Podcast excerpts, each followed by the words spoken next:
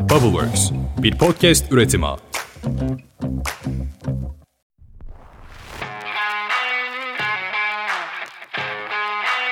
Evet herkese yeniden selamlar. Türkiye İnovasyon Raporu'nu konuştuğumuz serimize devam ediyoruz. Üçüncü bölümdeyiz ve bu sefer de bölümün konusu kurumlar ve girişimler arasındaki işbirlikleri. Eğer şu ana kadarki ilk iki bölümü dinleme fırsatın olmadıysa bir oraları da hızlıca dönüp göz atmanı tavsiye ederim. Sevgili Deniz'le beraberiz Goyun ekibinden ufak bir hatırlatma yapmak gerekirse buradaki bu raporun aslında ana yürütücüsü, ekipte bu süreci ilerleten, yöneten işin emektarıyla birlikteyiz ve raporda bazı öne çıkan başlıkları da konuşmaya devam ediyoruz. Dediğim gibi konumuz kurumlar ve girişimler arasındaki işbirlikleri oldukça önemli bir konu. Hemen baştan şunu söyleyelim. İşbirliği dediğimiz şey ben senden A ürününü aldım, sen bana B parasını ödedin de sınırlı bir şey değil. Bunun ötesinde neler var birazcık bunları konuşacağız aslında. Sana da yeniden selamlar Deniz bu arada. Bir kaptadık gitti konu ararakta olunca kusura bakma.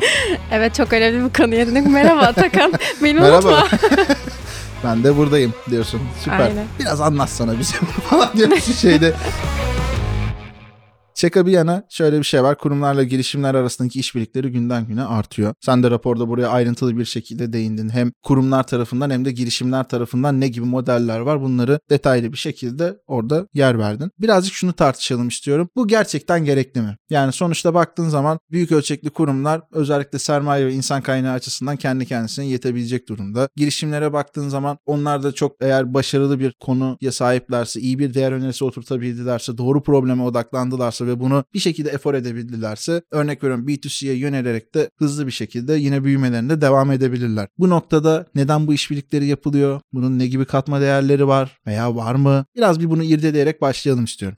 Evet tabii ki günümüzde zaten biz işbirliklerin arttığını özellikle kurumlar ve girişimler arasında görüyoruz. Görmeye de devam edeceğiz ve görmeliyiz de açıkçası. Çünkü bilirsin atalarımızın bir sözü vardır. Bir elin nesi var, iki elin sesi var diye ya da işte birlikten kuvvet doğar diye. Farklı bakış açılarına sahip iki kültürün bir araya gelerek bir değer ortaya çıkarması kayda değer aslında. Ve her iki tarafında artık birbirlerine ihtiyacı olduğunu düşünüyoruz. Çünkü bu Neden? nok- yani şöyle bu noktada kurumlar hızlı ve çevik karar alma noktasında sıkıntı yaşıyorlar ve yeni teknolojilere adaptasyon konusunda da sıkıntı yaşıyorlar ve bu noktada girişimlere ihtiyaç duyuyorlar. Girişimlerin de daha hızlı bir şekilde pazara yayılma, kurumların tecrübelerinden yararlanma ve kaynak kullanımı konusunda da kurumlara ihtiyacı oluyor. Bu iki ihtiyacı da iki tarafta birbirleriyle karşılıyorlar ve sonucunda da gerçekten iyi ürün ve hizmetler ortaya çıkıyor. Aslında bu nedenle. Aslında şöyle bir yere gelmiş oluyor konu. Bölümün başında söylemiş olduğum iki tarafın da tek başına ayakta kalabilme olasılığını arttıran etkenler bir araya geldiğinde tabiri caizse bir Voltron etkisi yaratıp Aynen çok öyle. daha kuvvetli bir büyümenin önünü açmış oluyor. Aynen öyle. Süper. Peki bir de şeyden bahsetmiştik. Bu raporun içerisinde sen o işbirliklerini detaylı bir şekilde ele aldın, böyle maddelendirdin. Burada ne gibi modeller kullanılıyor? İşte iki taraf arasında ne gibi farklılıklar var, benzerlikler var? Biraz da bunları konuşalım. Şöyle bahsetmek istiyorum. Aslında kurumlar ve girişimler tarafından yapılan modeller farklı.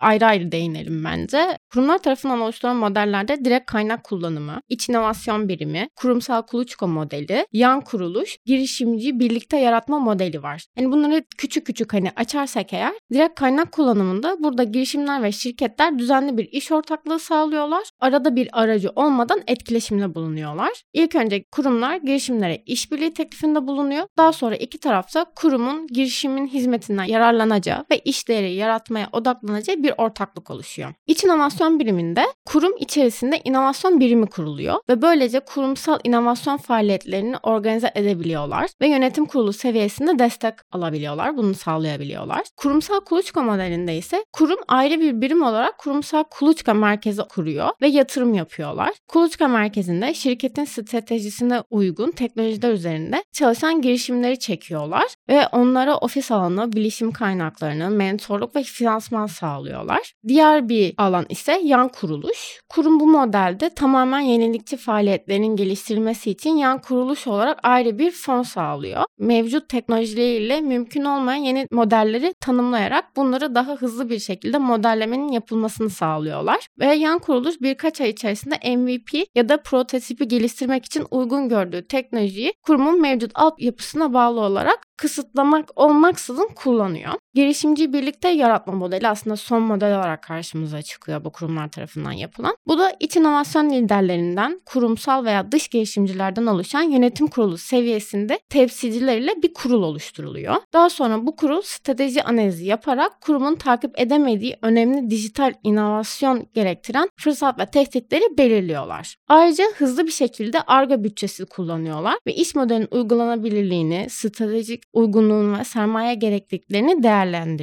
Teknik ihtiyaçlara ve müşteri ilgisinin olup olmadığına da bakıyorlar ve inovasyonun yapılıp yapılmayacağına karar veriyorlar. Karar aşamasından sonra da kurum yeni bir dış tüzel kişilik yaratıyor ve bu yeni bir oluşum oluşturuyor ve buna yatırım yapılıyor. Bu şekilde özetleyebilirim aslında kurumlar tarafını. Hı hı. Girişimler tarafından oluşturulan modellerde direkt satışlar var, hızlandırma programı var, kuluçka programı var, inovasyon ortaklığı var, kurumsal girişim var, teknoloji ortaklığı var, satış ortaklığı var ve orijinal ekipman üreticisi veya beyaz etiket ile ortaklık dediğimiz bir yapı var. Burada direkt satışlarda aslında girişimler ürünlerini doğrudan kurumlara satarak B2B veya B2C pazar talebini kontrol etme fırsatı elde ediyorlar. Hızlandırma programında girişimler kurumların açtığı hızlandırıcı programlarına katılım sağlıyorlar. Burada oluşan işbirliğindeki asıl hedef erken aşama girişimlerin çeşitli eğitimler, mentorluk ya da maddi destek alabilmesi, işte malzeme gibi temel ihtiyaçlarının tamamını ya da belirli bölümünü elde edebilmesi, ürün veya hizmetlerini iyileştirebilmesi için yeni bakış açılarına edinilmesini sağlanıyor. Diğer taraftan bir kuluçka programı var. Girişimler burada hazır bir MVP fikri ve iş planı geliştirmek ve teknolojiyi ya da çözümünü denemek amacıyla kısa süreli sözleşmeler yaparak bu programa katılıyorlar. Bu nedenle girişimler kurumların sağladığı kuluçka programlarına katılıp işbirliği gerçekleştiriyorlar. Burada kuluçka merkeziyle yapılacak olan işbirliğinde genellikle kuluçka merkezi %5 ile %15 arasında girişimden hisse alıyor. İnovasyon ortaklığına gelirsek girişimler kurumun geniş ağı ile iletişim sağlayarak ARGE ve inovasyon departmanları ile birlikte çalışıyorlar. Sağlanan bu ortaklık sayesinde de ham teknolojiden veya prototipte bir ürün oluşturulmaya çalışılıyor. Kurumsal girişimde de girişimler kurumsal girişim ortaklığı ile fonlama almaya ve kurumun karar vericilerine ve endüstri ağına kolayca ulaşımı sağlanması hedefleniyor. Böyle sıralıyorum ama hani son 3 tanesi kaldı hızlıca geçeceğim. Teknoloji ortaklığında girişimler kurumların teknoloji platformlarını inovatif ürünleri veya hizmetleri için kullanıyorlar. Satış ortaklığında burada kurumlarla girişimler satış ortaklığı sağlıyor ve ürünü daha geniş kitlelere ulaştırabilmek amacıyla zaten bunu yapıyor. Ve böylece ilk müşteriden global müşteriye kadar risk ve giderlerini azaltabiliyorlar. Orijinal ekipman üreticisi dediğimiz veya beyaz etiketlik ortaklık dediğimiz şeyde ise girişimlerin yaptığı bu ortaklıkta amaç kurumların çözümleri için kendi ürünlerini kurumun parçası şeklinde satmak ve kullanmak. Aslında ben bu kadar konuşuyorum ama sen de bunlardan bahsedebilirsin. Çünkü sen de içerisindesin. Gelelim sana diyorsun. evet gelelim sana. Sen anlat birazcık daha. Valla şöyle bir şey var. Hiç bölmeden gerçekten keyifle dinledim. Sebebi de şu. Bence gerçekten dinleyicilerin de böyle not alarak falan dinlemesi gereken bir süreç veya sizin için detaylı bir şekilde almış durumdayız. Goin inovasyon raporunu indirip oradan zaten kolaylıkla da takip edebilirsiniz ama burada ben adım kadar eminim ki ülkedeki pek çok inovasyon profesyoneli hadi bunları sırala desek ben dahil bu arada. Bunu bu şekilde doğrudan detaylı bir yapıyla ortaya koymak direkt akıldan yapmak bunu zor bir şey. O yüzden çok değerli bir kaynak. Ben tekrar bir emeğine sağlık demek istiyorum. Sen bunları sayarken bir yandan aklımda onu düşündüm. Çünkü ya bu ne kadar değerli bir işti ve ne kadar yoğun bir emek vardı diye.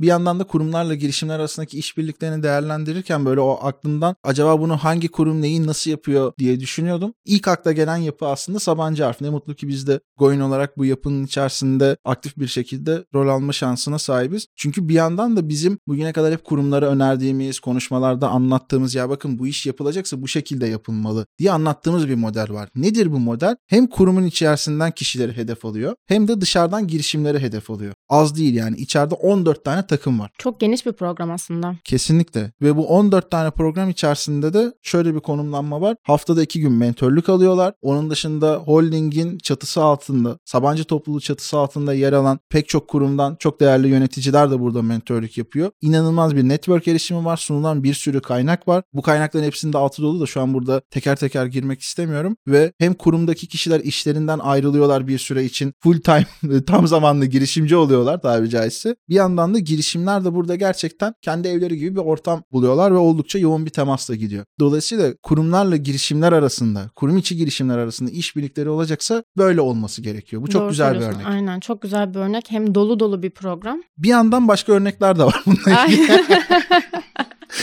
bir yandan bununla ilgili başka örnekler de var. Mesela Microsoft da bu süreci çok iyi yürütüyor. Yani Türkiye'nin belki de yine en başarılı ortak inovasyon programlarından bir tanesi. Çünkü hep şunu anlatıyorduk. Yani bir girişimle bir kurumun yan yana gelmesini oluşturan tek zemin aradaki alışveriş değil. Birlikte bir şeyler geliştirmek gerekiyor. Birlikte bir şeyler üretmek aslında. Bir değer Kesinlikle. ortaya çıkarmak. Aynen öyle. Yani bunun mesela en güzel örneği yakınlarda hatta Hergele'ye de bizim işte podcast Evet. boş işlerde falan konuk aldığımız çok da sevdiğimiz dostlarım sevgili Bugay ile Lalin girişimi. Bu arada raporda ben onlardan bahsettim örnek olarak. Ya süper bak orada da selam vermiş olduk süper. Mesela oradan yatırım aldılar ama o yatırımı alana kadar birlikte ortaklaşa bir ürün geliştirdiler. Bunu başka firmalara sattılar ve o hep aslında kurumun sunmuş olduğu deneyimden de aynı zamanda startup'ın know-how'ından da beslenerek böyle karşılıklı bir işbirliğiyle ortaya çıktı. Bu inanılmaz değerli bir şey. Bunun gibi başka örneklerinde gerçekten çoğalmasını, gelişmesini çok çok istiyoruz yani. E, Tabii ki de hani başka bir örnek olarak şeyi de söyleyebiliriz mesela. Octavan Express. Bu aynı gün içinde teslimat odaklı lojistik ihtiyacını karşılıyor. Bir lojistik platformu. Bu Trendyol'la bir iş ortaklığına gitti.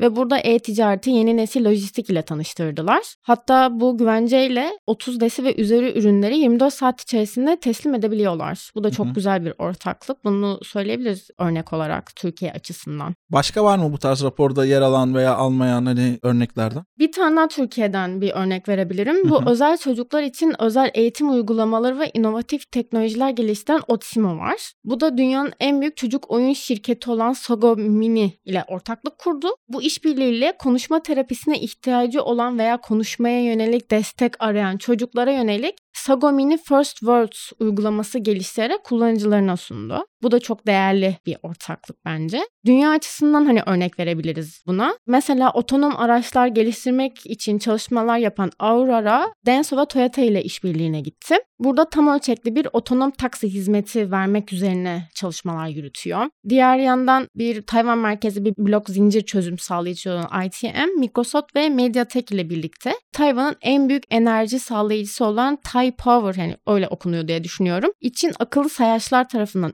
üretilen güneş enerjisi verilerini kaydetmek adına bir çözüm geliştirmeye çalışıyorlar şu anda. Diğer bir dikkatimi çeken bir örnek var. Bu Deutsche Wohnen'in dünyanın en önde gelen halka açık bir emlak şirketi. Bu Kiwi diye okunuyor sanırım. Onunla birlikte konutlarda ana girişler ve dahil için anahtarsız bir girişim sistemi sunuyor Kiwi. Bu ikisi ortaklığa gitti tekrardan. Burada Kiwi'nin giriş sistemi Deutsche Wohnen'in elinde bulundurduğu konut, holding ve ticari birim binalarına entegre edildi ve böylelikle Deutsche Wohnen dijitalleşmenin teknik faydalarından yararlandı. Kiwi ise Deutsche Wohnen'in emlak sektöründeki bilgisinden ve deneyimden faydalandı. Yani iki tarafta kazan kazan aslında. Hı hı. Kesinlikle ya bu o kadar değerli bir şey ki pek çok büyük ölçekli kurumun globaldeki büyümelerine baktığımız zaman aslında bu tarz kaynaklardan beslenerek oluyor. Pek çok startup'ın exit sürecine veya daha scale up seviyesine hatta daha kurumsal işbirliği seviyesine geçişine baktığımız zaman da yine bu işbirliklerini kurduğu zaman bu yol haritasına doğru girebildiğini görüyoruz. Bu bölümün aslında sanırım yavaş yavaş sonuna doğru geliyoruz. Senin de ekstra eklemelerin yoksa ama sadece şunu merak ediyorum. İşin fırsatlarından bahsediyoruz fakat risk olabilecek veya risk demeyelim de buna iyi yönetilmesi gereken noktalar neler sence? Ya biliyoruz hani kurumlar ve girişimler arasında yapılan işbirlikleri tabii ki de zorlu bir süreç. Hani kolay geçmiyor. Bu normal yani işin doğası gereği. Ama genellikle en büyük engel veya zorluk diyelim aslında iki tarafında farklı kültürlerden gelmiş olması. Yani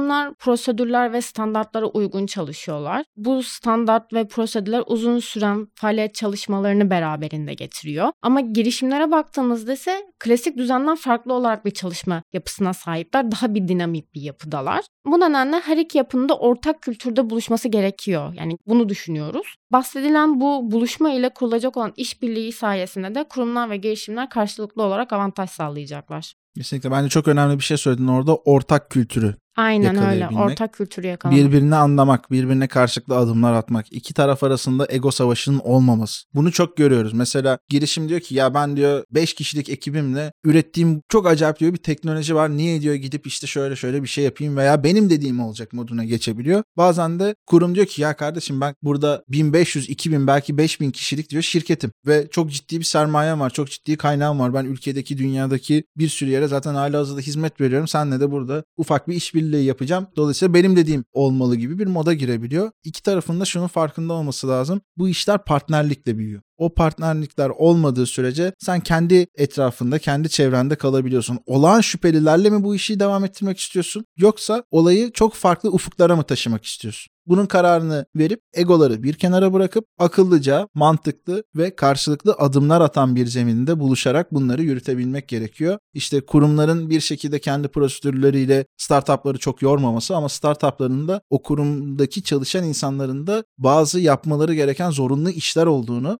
anlamaları ve ona göre hareket etmeleri gerekiyor. Bu kültür uyumu sağlandıktan sonra Zaten, zaten her şey aynen oluyor. öyle biraz önce konuştuğumuz gibi çok güzel örnekler ortaya çıkabiliyor. Aynen öyle. Senin var mı başka eklemen? Yok. O zaman kurumlarla girişimlere iyi işbirlikleri Diliyoruz. diliyoruz. Serinin son bölümünde de Türkiye ve dünyadaki genel inovasyon durumunu konuşacağız. Birkaç tane kıyaslamamız olacak ve bu seriyi tamamlıyor olacağız. Kulaklarınıza sağlık. Bir sonraki bölümde yeniden görüşmek üzere. Sevgiler.